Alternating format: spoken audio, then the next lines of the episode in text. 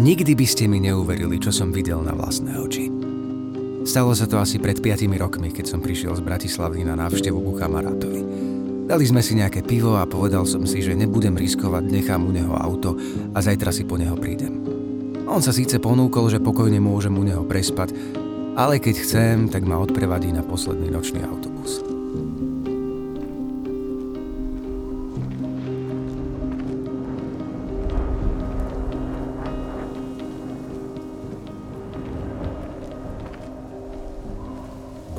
December. Tesne pred Vianocami. Mesto úplne prázdne. Na široko, na ďaleko, nikoho nikde. Prešli sme okolo stračej nôžky. To je v Trebišove taká časť. Predstavujte si to ako námestie. Prešli sme za roh. A ja som zamrzol.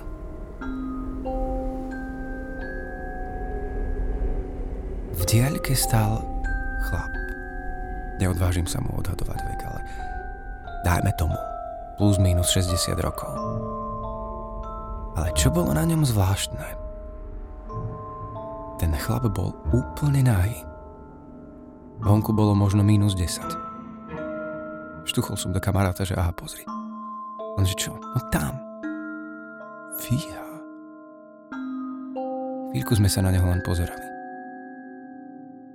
Kráčal nejako zvláštne.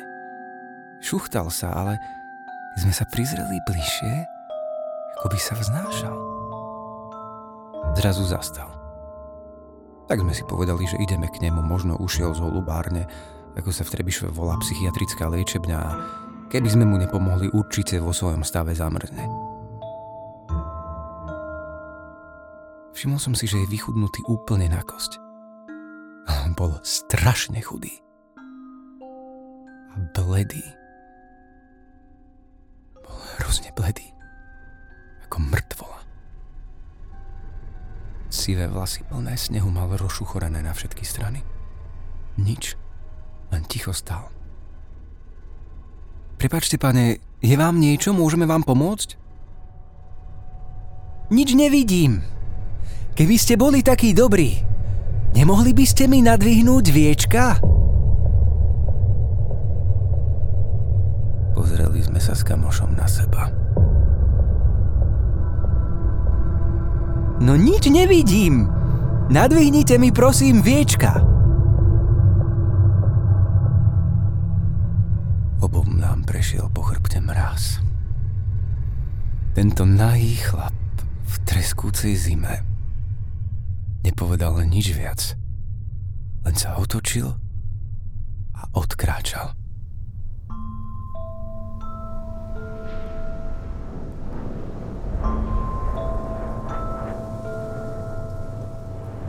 Asi sme mali za ním zakričať, ale boli sme príliš vystrašení na to, aby sme urobili čokoľvek.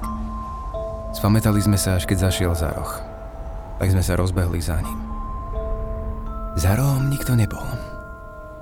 A potom ani za druhým, ani za tretím. Proste chlapík zmizol. Zavolali sme políciu, že stretli sme nejakého blázna a chodí v tejto zime nahy po meste, nech ho skúsia nájsť. Zavolal som na políciu aj zajtra, či ho našli, ale Nenašli nikoho. A z holubárne nezmizol nikto.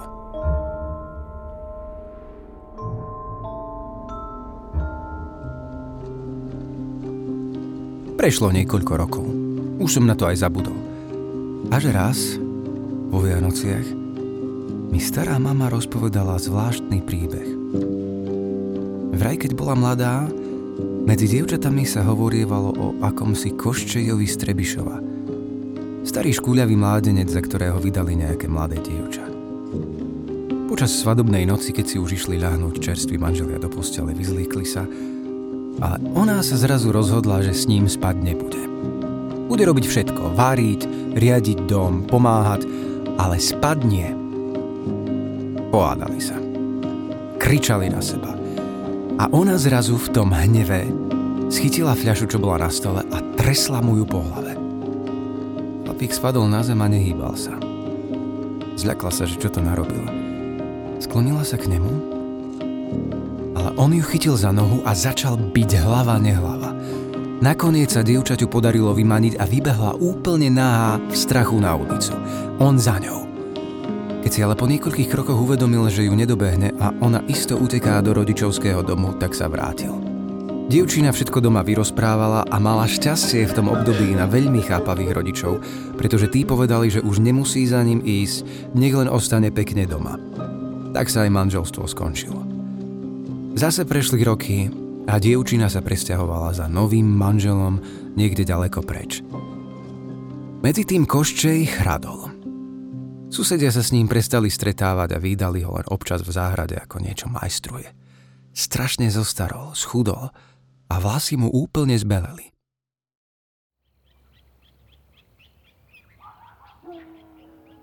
Jedného dňa matke ženy, ktorá pred koščejom utiekla, prišiel zvláštny list. Stálo v ňom. Mama, v poslednom čase ma trápia čudné sny. Vracia sa mi tá hrozná noc, keď ste ma chceli vydať za toho človeka. Niekedy sa mi zdá, že ho vidím cez okno. Inokedy, že ho stretávam na ulici v parku, keď sa idem prejsť s kočiarikom. Nemôžem si pomôcť. Matka jej odpísala, že určite sa jej to iba zdá, určite bude v poriadku. Ten, ktorého sa tak bojí, je stále tu a nemôže jej nejako ublížiť. Potom prišiel druhý list. Stále vídam koščeja. Už je to každý deň. Keď poviem manželovi, že aha, tam je, to hneď zmizne. Ako by tam ani nikdy nebol, ale ja ho vidím aj naďalej. Je to stále horšie a horšie. Dokonca mám pocit, že prichádza k nám do bytu. Našla som ale takú pani, ktorá vie rôzne veci a vraj mi dokáže s ním pomôcť, len musíme trochu počkať. Matka jej zase odpísala, že doma je všetko v poriadku, nikto jej neublíži, sused nikam nechodí radšej nech zájde k doktorovi, pretože všetko si isto vymýšľa. Vtedy už ale aj ona začala mať obavy. Sused Koščej bol stále zvláštnejší. Stále ho počuli, ako doma niečo montuje, búcha, nahlas sa smeje a vrieska nezrozumiteľné veci.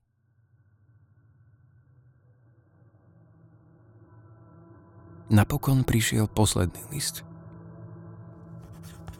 Mama, už je u nás stále v byte. Vidím ho, kde sa. Viem ale, že s tým nič nespravím. Viem, že to bude so mnou navždy. Ale spravila som aspoň niečo s tým, že ma už nikdy nenájde, hoci budem priamo pred ním. Matka list prečítala a celá preľaknutá povedala mužovi, nech sa ide pozrieť na suseda, či sa mu niečo nestalo.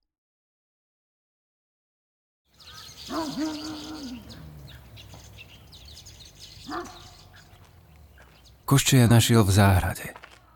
Zakričal za ním, že susedko, netreba vám nejako pomôcť? Ale on ho nepočúval. Staval nejakú búdu. Akurát ukladal kvádre. Ale nejako nakrivo. Zase za ním zakričal, že sused, čo to staviate? Ale už k nemu kráčal bližšie. Keď bol úplne blízko, Koščej sa otočil a so širokým bezzubým úsmevom povedal Dom pre svoju ženu. Čo bolo ale najstrašnejšie. Oči mal úplne biele, celkom vypálené.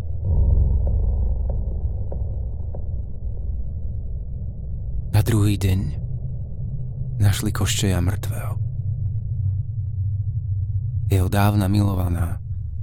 Písala listy aj naďalej, ale už nemala pokoja. Bol stále pri nej.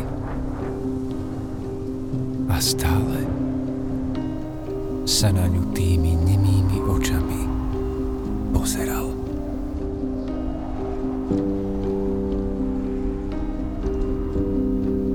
Počúvali ste epizódu s názvom Trebišovské horory. Napísal a čítal Vladimír Seman. Produkcia Krvavý Dobšinský 2022